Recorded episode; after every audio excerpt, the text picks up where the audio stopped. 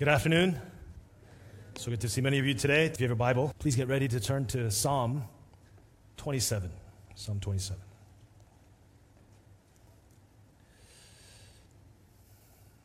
In her article titled, Most of Life is Waiting on desiringgod.com, pastor's wife and podcaster and author Jani Ortlund writes, I wish someone had told me most of life is waiting.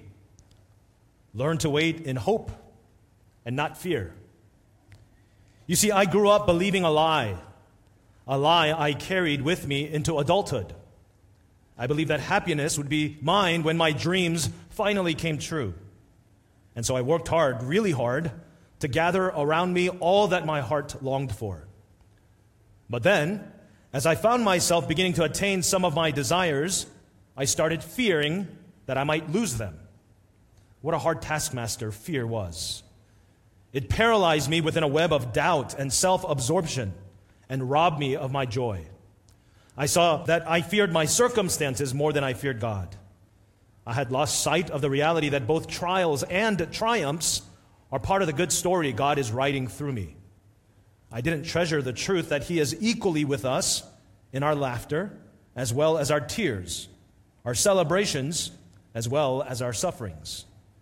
Sometimes life seems very bleak and unfairly harsh. It seems that way because it is. We find ourselves waiting for that special person, or to finally land that dream job, or for the lab test to verify our longed for all clear. And it's hard to keep waiting in hope because what if? What can calm our fears? The remedy for fear is not withdrawal or more self control or even drumming up more courage. The remedy for our fears is hope. Hope in a God who is more than a match for anything we fear this side of heaven. A God who promises his very presence to be near and real. Close quote. Well, that summarizes the main message of today's psalm. When the troubles of life surround and when fears flood our hearts and our minds, wait with hope in God. Be strong. Take courage. Amen? We're continuing our series, Summer in the Psalms, covering chapters 21 through 30 in the third year of our 15 year intermittent summer series. I hope you've been tracking along with us to read the entire book of the Psalms, all 150 relatively short chapters through the summer. I've been encouraging you to read about two to three chapters every weekday, Monday through Friday. And with June and July already behind us, you should be on about Psalm 110 or Psalm 120, and you'll be able to finish on good pace. Or with only 14 days, weekdays to go, if you have not started at all, you can still catch up by reading only 11 chapters a day for the next 14 weekdays, and you'll be able to read the entire psalm by the end of August. Today's psalm, Psalm 27, is another psalm that is indicated by the heading of David. It means it is a psalm either written by David or about David. The psalm is meant to lead God's people, you and me, in the worship of God as the Psalter was the hymn book of God's people. Uh, psalm 27 is one of the best known and a favorite psalm of many. Uh, at least three of you have told me that uh, this is one of your favorite psalms. In regards to the setting of the psalm, we don't have any details to identify any specific occasion for the psalm, but what we do see is how David found confidence in God in the midst of fear and trouble. You see the word there, fear or afraid, repeated three times in the first three verses, don't you? And we see the reason why David is fearful in those three verses as well. Trouble has surrounded him. Evildoers are attacking him to kill him, and an army of enemies are encamped around him, and they have raised a war against him. Death was a certain and imminent threat, and fear would have been the normal response for many of us. But David says this Yet I will be confident. And by the end of the psalm, he's calling on God's people to wait for the Lord, to be strong, and to take courage and wait. Listen and understand this rescue and deliverance had not yet come to David by the end of the psalm. But how is David so confident? How does David have such faith? Perhaps this is one of the reasons why biblical scholars debate one of the major issues of the psalm is that it is two separate psalms awkwardly spliced together. That verses 1 through 6 is a song of praise, and verses 7 through 14 is a song of lament. When you read it like that, they certainly have a legitimate argument. You see, beginning in verse 7, there is an abrupt change of language and structure and tone. The verbs change from first or third person to second person. The mood changes from confidence to earnest entreaty. Yet, when you understand David's theology of waiting, and you see the chiastic structure of the psalm, how the emphasis of the psalm is to praise God for future deliverance in verse 6. Look at verse 6. And now my head shall be lifted up above my enemies all around me. I will offer in his tent sacrifices with shouts of joy. I will sing and make melody to the Lord. You get the thrust and the lesson of the psalm. And we see a model to follow how believers of God wait with hope in times of trouble. Amen? So, from Psalm 27, I want to share with you four ways Christians can wait with hope in the face of fear. Here's the outline so you can follow. Point number one confidence in God's character from verses 1 through 3. Point number two refuge in God's house from verses 4 through 6. Point number three hope in God's deliverance from verses 7 through 12. And point number four faith in God's timing, verses 13 through 14. Confidence in God's character, refuge in God's house, hope in God's deliverance, faith in God's timing. This word is for you, brothers and sisters. I pray this message will encourage you in your waiting, that even in times of trouble, you can wait with hope because our God is with you and for you. I pray you will learn the lessons David teaches us in how to find courage and strength even in days of deep distress. Guests and visitors, welcome. We're so glad that you've joined us today. If you are here and you do not consider yourself a Christian, we especially welcome you. We believe that there's no better place for you to be on a Sunday uh, than under God's word with God's people, so we pray that you will be encouraged in what you see and what you hear and what you experience with us today. We've been praying for you that God would lead you here today. So we believe that you are not here by coincidence at all. We believe that God led you here.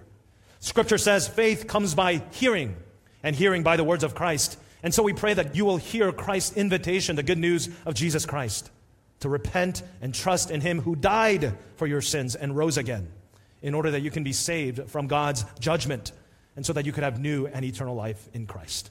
So without further ado, let's turn now to His Word which can be found on page 460 of the Blue Bibles around you. And as you turn there, I want to encourage you to please keep your Bibles open and follow along for the entire duration as I read and preach so that you know that this is God's word for you to grow you and encourage you today. Psalm 27 says this The Lord is my light and my salvation. Whom shall I fear? The Lord is a stronghold of my life. Of whom shall I be afraid? When evildoers assail me to eat up my flesh, my adversaries and foes, it is they who stumble and fall.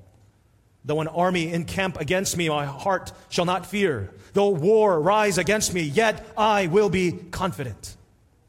One thing I have asked of the Lord that I will seek after, that I may dwell in the house of the Lord all the days of my life, to gaze upon the beauty of the Lord and to inquire in his temple. For he will hide me in his shelter in the day of trouble. He will conceal me under the cover of his tent. He will lift me high upon a rock. And now my head shall be lifted up above my enemies all around me. And I'll offer in his tent sacrifices with shouts of joy. I will sing and make melody to the Lord. Hear, O Lord, when I cry aloud. Be gracious to me and answer me. You have said, Seek my face. My heart says to you, Your face, Lord, do I seek. Hide not your face from me, turn not your servant away in anger. O you who have been my help, cast me not off, forsake me not, O God of my salvation. For my father and my mother have forsaken me, but the Lord will take me in. Teach me your way, O Lord, and lead me on a level path because of my enemies. Give me not up to the will of my adversaries, for false witnesses have risen against me. They breathed out violence.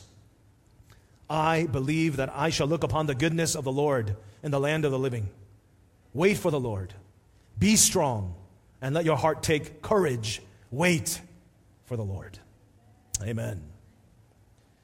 How can Christians wait well in times of trouble? Point number one, because our confidence is in God's character, from verses 1 through 3. Brothers and sisters, when troubles and fears surround us, we can be confident not in ourselves, not in our circumstances, but in who God is. Amen? And that's exactly the emphasis in these verses. Look at verses 1 through 3 again. The Lord is my light and my salvation. Whom shall I fear? The Lord is the stronghold of my life. Of whom shall I be afraid? When evildoers assail me to eat up my flesh, my adversaries and foes, it is they who stumble and fall. Though an army encamp against me, my heart shall not fear. Though war rise against me, yet I will be confident. The first observation we can make is the reality of the psalmist's predicament. Make no mistake about it. Make no mistake about the psalmist's circumstances. David's declaration of praise comes not in days of peace, but in desperate distress. Notice the phrase, when evildoers assail me to eat up my flesh, in verse 2. The language, of course, is not literal. It doesn't mean that David's enemies are cannibalistic. The language is hyperbolic. David is figuratively comparing his enemies to ravenous predators who devour their prey. The language means to depict how voracious David's enemies are for his blood, and they desire to destroy David. They want to kill David. David is surrounded by them. An army of adversaries encamps around David night and day. They won't leave. David has nowhere to flee. Yet, yet, David has no fear. David is not afraid. How? David declares, The Lord is my light and my salvation. Whom shall I fear? The Lord is the stronghold of my life. Of whom shall I be afraid? David dispels the dark reality of his dire situation by a threefold description of who God is my light, my salvation, my stronghold. The psalmist means to communicate a complete confidence in God by these descriptions. First, the Lord is light, as light gives sight in the dark. As light brings clarity to confusion, as light diffuses the darkness of evil, as light produces life in death. It reminds us of the words of Micah chapter 7 verse 8 and 9. Do not gloat over me, my enemy. Though I have fallen, I will rise. Though I sit in darkness, the Lord will be my light. David declared his future and certain vindication because the Lord was his light and will bring him out into the light. Hence, David proclaims the Lord is his salvation. You see, when you are drowning in an ocean amidst a raging storm, and your only salvation is a tiny life raft, you got problems, don't you? But when the U.S. Navy SEALs come in their gigantic battleships to rescue you, you have confidence, don't you? Notice David says the Lord is his salvation, not will be his salvation. It is the character of who God is that confirms the certainty of his outcome. Salvation is not merely our reward. Salvation is his name. Hallelujah. Psalm 38, 22 says, Make haste to help me, O Lord, my salvation. Psalm 68, 19 says, Blessed be the Lord who daily bears our burden, the God who is our salvation. And repeatedly throughout the scripture, it records He is the God of our salvation. He alone fitly claims the name, the God of salvation, doesn't he? Not only that, David knows God as the stronghold of his life. Okay, get it. Enemies have surrounded him. Okay, his foes are breathing murderous threats, but David is inside an impenetrable fortress. Hallelujah. There is no way the enemies can come inside. And in the Lord, there is limitless supply, you see. Therefore, that's why David says, Whom shall I fear? What's the answer? No one. Of whom shall I be afraid? What's the answer? No one. Thank you. David knew God has a winning track record all wins, zero losses. Hence, David knows when evildoers assail me to eat up my flesh, my adversaries and my foes, it is they, not me, it is they who stumble and fall. Though an army encamp against me, my heart shall not fear. Though a war rises against me, yet I will be confident. And don't overlook that detail of the little but significant word, my, repeated three times. This has been David's personal experience in the past, and it is his present testimony. The Lord is my light and my salvation and the stronghold of my life. David knows God in these ways personally and intimately and not merely theoretically or distantly. The participial form of that phrase, I am confident, emphasizes the immediate and continuing trust the psalmist is placing on Yahweh. It is a confidence wrought from past experiences, proven through present circumstances, more importantly, grounded firmly, grounded firmly on who God is, on his character. Brothers and sisters, I wonder when fears and troubles surround, like the psalmist, if you also have confidence in who God is, in who God has proven himself to be for generations and generations. The scripture is a history of his faithfulness. The scriptures recount a record of his promises. The question for you is do you, like the psalmist, testify of truth, of who God is in times of trouble? Do you, like the psalmist, have confident trust in God's character, even when fears flood your hearts and minds? The lesson of the psalm is, of course, you can and you should. You can and you should. Otherwise, what are your alternatives then? What are your alternative options? Who or what can give you such security and surety? Who or what can compare? When your back is up against the wall and those walls are pressing in because of your own frailty or your own failures or because life's circumstances are not just working in your favor or worse yet, because of your flesh and the world and the enemy Satan are working against you, opposing your spirit, as according to Galatians 5.17 says. Who or what can you rely on? Who or what can give you clarity, rescue, and safety? Who or what can give you confidence in troubled days? I pray that you are able to say, The Lord is my light and my salvation. Whom shall I fear? The Lord is the stronghold of my life. Of whom shall I be afraid? As theologian John Stott says, The Lord is my light to guide me. The Lord is my salvation to deliver me and the stronghold of my life in whom I take refuge. Is this your confidence? Is this your confidence? I pray the Lord will give you that confidence that in whatever circumstances that come your way, He is greater than all your trials. He is more powerful. He is more certain. He will outlast them all. But we'll see more clearly why David wasn't just dreaming or wishful thinking, relying and trusting on God. There's more tangible evidence why the psalmist and us, why we can wait well in God. So, point number two, because we can find refuge in God's house. We can find refuge in God's house from verses 4 through 6. Listen, because God is light and salvation and stronghold, because that is who God is and as Proverbs 18:10 confirms, the name of the Lord is a strong tower. The righteous run into it and they are safe.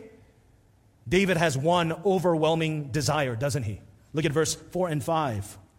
One thing I have asked of the Lord, that will I seek after, that I may dwell in the house of the Lord all the days of my life, to gaze upon the beauty of the Lord and to inquire in his temple. For he will hide me in his shelter in the day of trouble. He will conceal me under the cover of his tent. He will lift me high upon a rock.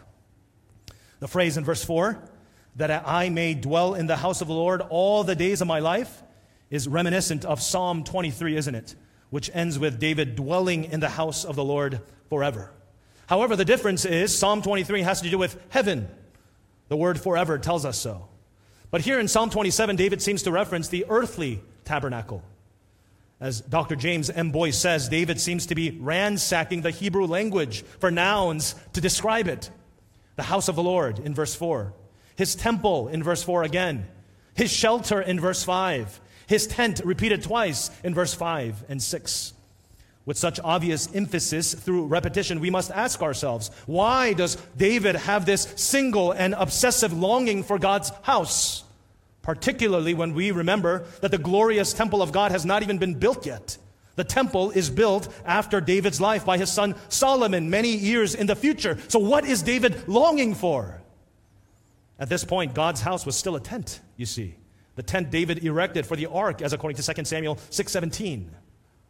The answer is that was not the earthly temple itself that charmed David, but rather David was longing for the beauty of the Lord that was to be found at the temple in a special way.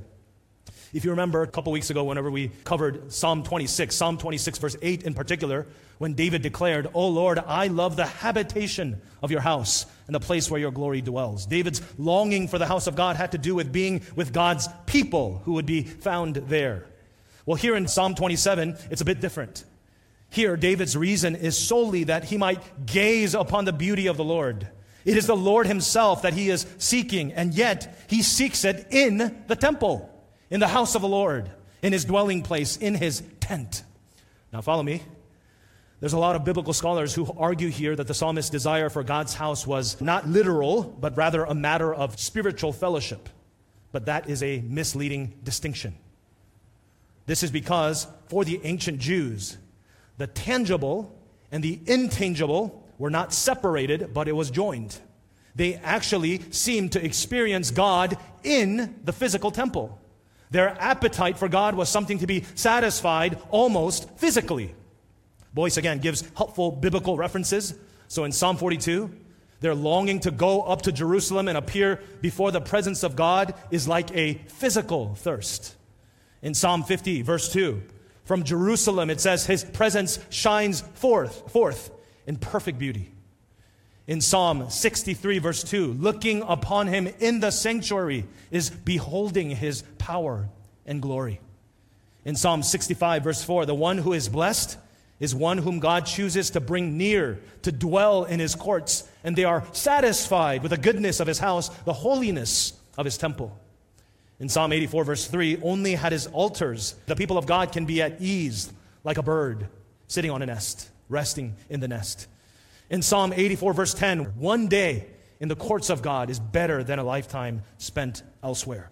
And as Boice continues, there is something to be experienced of God in church that it is not so quite easy to experience anywhere else. Otherwise, why have churches? If it is only instruction we need, we can get that well as by an audio tape or by podcast or a book. If it is only fellowship, we can find that equally well, perhaps better, in a small home gathering. So there is something to be said for the sheer physical singing of hymns, sitting in the chairs, the actual looking to the pulpit and gazing the pulpit Bible as it is expounded, the tasting of the ordinances, the very atmosphere of the place set apart for the worship of God that is spiritually beneficial. Boice asks, Isn't that true? Haven't you found a sense of God's presence simply by being in the house of God? I do not mean to deny that God can and should be worshiped elsewhere, but I am suggesting that the actual physical worship of God in the company of other believers can almost be sacramental. It's a holy experience. For what it is worth, let me state that the Puritans were not as hesitant as we are on this point, since they easily link the Old Testament temple to specific churches. Richard Sibbes said it boldly and clearly particular visible churches under visible pastors now are God's tabernacle. Close quote. Brothers and sisters, this is why here at New Covenant Baptist Church, the physical in person gathering is emphasized and valued. And covenant church membership is taught and expected for born again Christians who seek to follow Christ's commands to make disciples, to baptize, and teach all that he commands. This is why we teach that virtual church is a poor substitute for the gathering of God's people. This is why we understand preaching through video screens is less than the biblical standard where the preacher and the hearers together under the word of God at the same time can experience God's presence in worship through singing and praying and reading and preaching and hearing and seeing through baptism and Lord's Supper God's word working in the hearts and minds of his people for his glory and for the building up of his saints. Amen. So brothers and sisters, thank you so much for being here today on a hot Sunday. You knew that our AC was going to be bad when it's 90s outside, but yet you are here. Thank you for being here. Thank you for committing to the ministry of presence here at New Covenant Baptist Church week after week, rain or shine or snow. Thank you for showing up early to set up and welcome fellow church members. Thank you for preparing for the children to hear God's word and to model for them what loving and following and growing in Jesus is. Thank you for greeting one another and guests and visitors with a warm, welcoming smile and encouraging handshakes and high fives and pats on the back. Thank you for asking how this week went to other members and rejoicing or commiserating together after a great or a hard week. Thank you for preparing your hearts in prayer for our gathering. We're reading in advance today's passage to ready your hearts for what you will hear. Thank you for praying for me, for my preparation to preach. I need your prayers desperately. Thank you for those who text me and pray for me otherwise. Thank you for praying for me even now as I'm preaching, that what I preach would be clear and full of the Spirit and faithful in truth and piercing to hardened hearts, comforting to hurting hearts, and encouraging, convicting, helpful, and hopeful to us all. Thank you for singing out loud with conviction in spirit and in truth. That encourages all of us, doesn't it? Thank you for hearing with sparkly eyes, even when you are sleepy and tired from a busy week. Thank you for being attentive. Thank you for being engaged. What an encouragement that is for us all. Thank you for loving Jesus. Thank you for loving this church. What a refuge the house of God is through New Covenant Baptist Church. Amen? Listen, I don't think I can hold it back any longer. Why is the psalmist so desirous of the physical as well as the spiritual presence of God? Why is the psalmist sole desire the one thing that he will seek after? To dwell in the house of the Lord all the days of his life, to gaze upon the beauty of the Lord and to inquire, to look into, to examine, to meditate in his temple to be hidden in his shelter in the day of trouble, and to be concealed under the cover of his tent. David is the psalmist of Psalm 27, but he is also a prophet, you see. The psalm is David's personal experience in times of trouble, yet it is so much more. David, as a prophet, is foretelling the confidence of our Lord Jesus Christ. Subtle clues had given us, new covenant believers, of this reality. So in verse 1, the Lord is my light. Although God is often associated with light in the Bible, this verse is the only direct application of the name light to God in the Old Testament. In Job 38 19, God's heaven is the abode, the house of light. In Psalm 104, it says, God wraps himself in light as with a garment. Psalm 36 9 declares, In your light we see light. But only in Psalm 27, verse 1, is the only Old Testament text in which God is actually called, named light. Of course, we know in the New Testament, as our sister Linda read for us from John 8, Jesus himself declares, I am the light of the world. Whoever follows me will not walk in darkness, but will have the light of life. In addition, verse 2 and 3 are so similar to Psalm 22, isn't it? A prophetic psalm regarding the Messiah. In Psalm 22, verses 13 and 16, they opened their mouths wide at me like ravening and roaring lion. Dogs encompass me, a company of evildoers encircles me. Jesus is the one whom will be devoured by his enemies on the cross. And that's why the psalmist is confident, brothers and sisters. Because as a prophet, he trusted in the promise of the coming Messiah who would be his light, his salvation, his stronghold, who would be our light and our salvation and our stronghold. And the psalmist singularly desires this one thing to dwell in the house of the Lord all the days of his life. As we know and have mentioned many times here before, John chapter 1, verse 8 and verse 14 explains that Jesus, the true light, was coming into the world. And the one who made the world was in the world by becoming flesh and tabernacling dwelling among us by his sinless life and by his substitute death and by his resurrection. Galatians 3:13 says Christ redeemed us from the curse of the law by becoming a curse for us. 2 Corinthians 5:21 says for our sake he God made him Christ to be sin who knew no sin so that in him we might become the righteousness of God. And because of it, brothers and sisters, those who have repented and trusted in him have been made new in him, as 1 Corinthians 12:27 says, Now you are the body of Christ and individual members of it. Remember, friends, the church is not a building. We're meeting at Twinbrook Community Church. Yet we are New Covenant Baptist Church. Why? Because the church is not a building. A church is a people. Colossians 1:18 tells us he is the head, Christ is the head, and we are his body, the church. So put that all together. What is David's one desire? It's to be one with a body of Christ church, to be one where Christ's presence dwells. As Jesus says in Matthew 18 20, for where two or three are gathered in my name, there I am in their midst. Matthew 1 23 speaks of him. His name is Emmanuel, which means God with us. And Revelation 21 3 says, Behold, the tabernacle of God is among men and he will dwell among them, and they shall be his people, and God himself will be among them. So, brothers and sisters, this is what David is doing in the midst of his troubles. His sole desire is to be present in God's house when God's promised Messiah will tabernacle among God's people together forever. That is the refuge David seeks in the face of his fears. Amen? Did you notice how verse 6 which is the central verse, as I said, in the chiastic structure of the psalm, highlights this future reality of David's desire. David's not merely talking about heaven, he is talking about the reality when the Messiah will come. The words of this psalm are so precise and theologically rich, isn't it? Because of the future certainty of God's plan of salvation in Christ the Messiah, David's confidence is sure. Look at verse 6.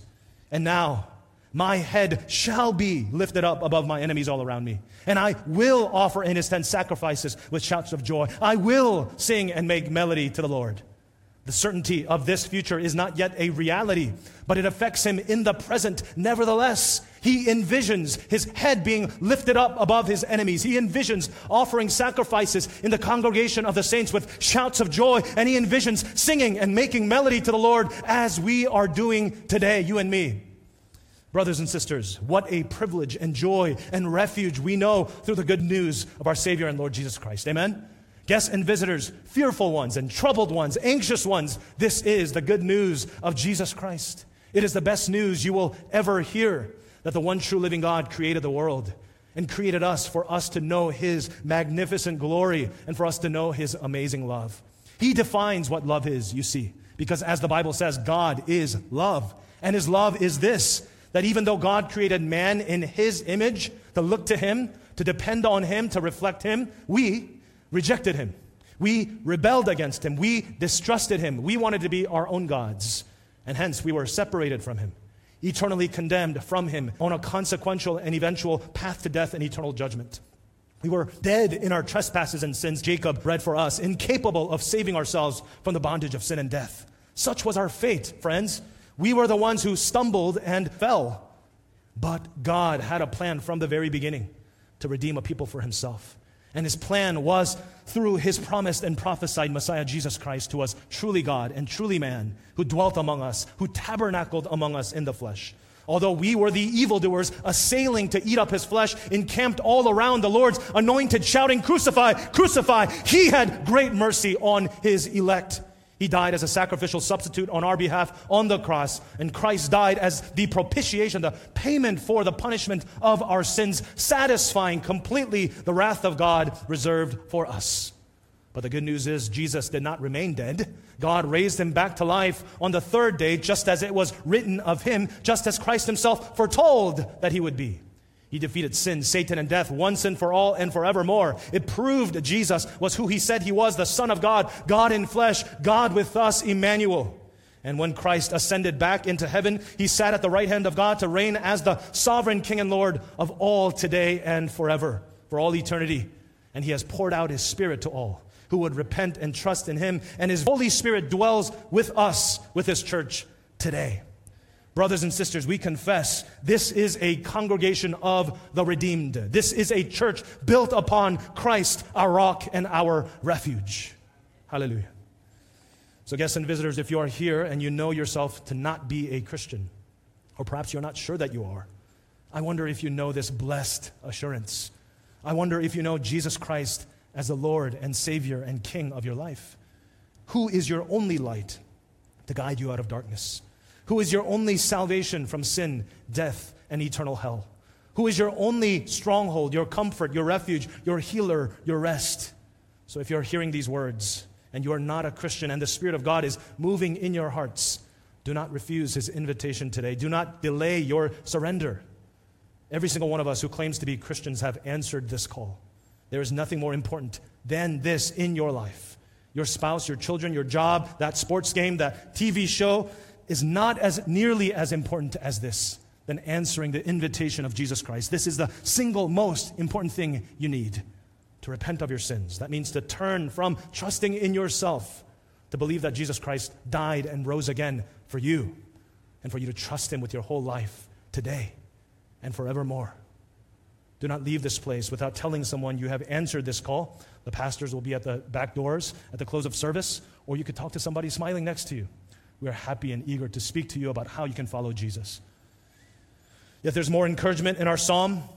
The next two points will be much shorter. How do we wait well in times of trouble? Point number three knowing what we know of Christ, hope in God's deliverance from verses 7 through 12. Look at verses 7 through 10 again, real quick.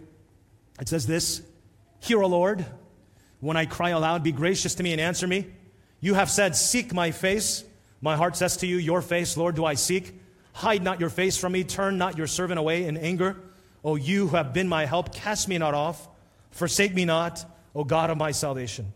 For my father and my mother have forsaken me, but the Lord will take me in. As I shared, there is a drastic turn in these verses from praising God in confidence to pleading God in prayer. I think what the psalmist is doing is turning from prophesying regarding Christ to petitioning him in crisis. You see, David was really experiencing trouble and fears. And there are such rich lessons for us today as believers living on this side of the cross. Just as David hoped in God's future deliverance, we as believers today can look back to Christ first coming on the cross and also look forward to Christ returning on that final day. You see, the truth of the matter is, on this side of heaven, while we are still living on earth, there will be trouble. Can I get an amen? Jesus says in John 16 33, I have told you these things, so that in me you may have peace. In this world you will have trouble, but take heart. I have overcome the world. Brothers and sisters, what is troubling you today? Take it to the Lord in prayer, as the psalmist did. Hope in God's deliverance. Plead with Him for grace and answer. Beg of Him to not withhold His presence. There are so many Christians today, aren't there, who struggle and stumble in their fears and troubles and anxieties and doubts because they don't go to the Lord in prayer, because they don't know how to receive from Him His remedy, His comfort. They don't know how to dwell in His refuge.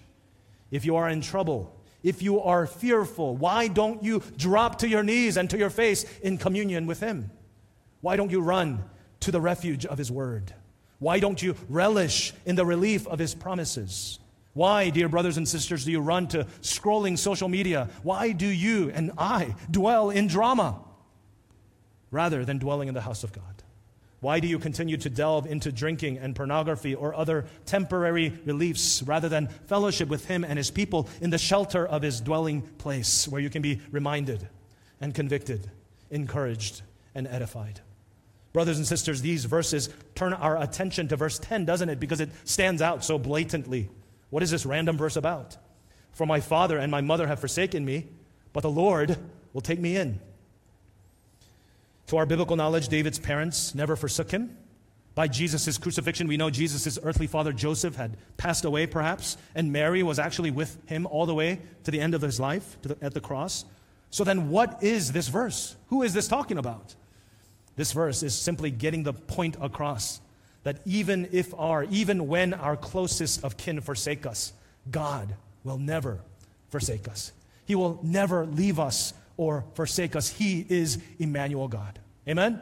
What a word of encouragement and reminder for each and every single one of you that He will not forsake you.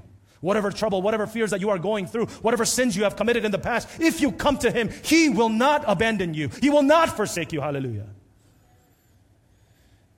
Yet we so often do, don't we? we are prone to wander and stray from God and His ways, whether intentional or unintentional.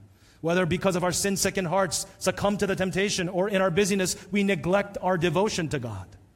But that's why I love the plea of the psalmist in verses 11 and 12. Look at those verses. Teach me your ways, O Lord, and lead me on a level path because of my enemies. What David is saying, tempted by these enemies, surrounded by my enemies, I'm going up and down, my emotions are all over the place. Lead me on a level, level path. Teach me your way. Give me not up to the will of my adversaries, for false witnesses have risen against me, and they breathe out violence. Brothers and sisters in Christ, in every circumstance, in every season of sorrows and afflictions, our God is sovereign. He is teaching us and growing us in faith and in spiritual maturity. He is sanctifying us to be more like His Son. So, hope in the gospel of God's deliverance through Christ and the one who is returning for us. Amen? Finally, point number four How can we wait well in times of trouble? Have faith in God's timing. Have faith in God's timing from verses 13 and 14. Look at those verses. I believe that I shall look upon the goodness of the Lord in the land of the living. Wait for the Lord. Be strong. Let your heart take courage. Wait for the Lord. The psalmist is reminding you and encouraging you in your discouragements, in your doubting, in days of distress. What is he encouraging? Don't give up. Keep going. Press on.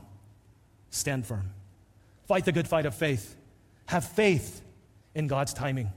He is with you, He is coming again for you.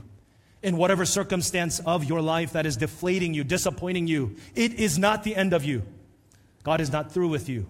You will look upon the goodness of the Lord here on earth. Brothers and sisters, listen.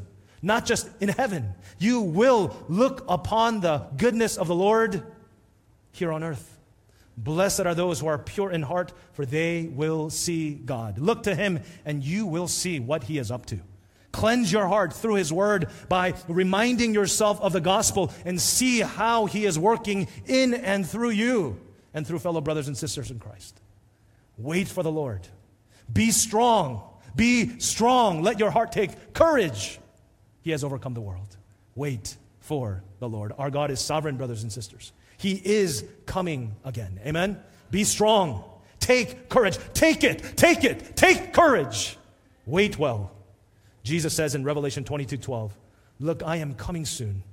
My reward, salvation, is with me, and I will give each person according to what he has done. Brothers and sisters, we can hope. We can hope that he is coming again. Have faith in the Lord's timing until he returns and for the purposes he has for you in your afflictions. Let's pray. Heavenly Father, we thank you for this reminder. Life is full of troubles, life is full of trials, life is full of fears and uncertainties. Yet I will be confident because we can hope in your character, because we can take refuge in who you are. Father, thank you for this reminder of Psalm 27 that Christ is our ultimate hope and deliverer and refuge and light and salvation and stronghold. Father, help us to grow in our faith in trusting in you, in your sovereignty, in your timing. For your glory, we pray. Father, we do pray for those who do not know you in our midst. Father, help them to not cling to the things of this world or to themselves, but Father, in the only Savior, the true, living one who is full of grace and truth. Help them to come to know you and surrender to you today. We love you. We thank you. In Jesus' name we pray. Amen.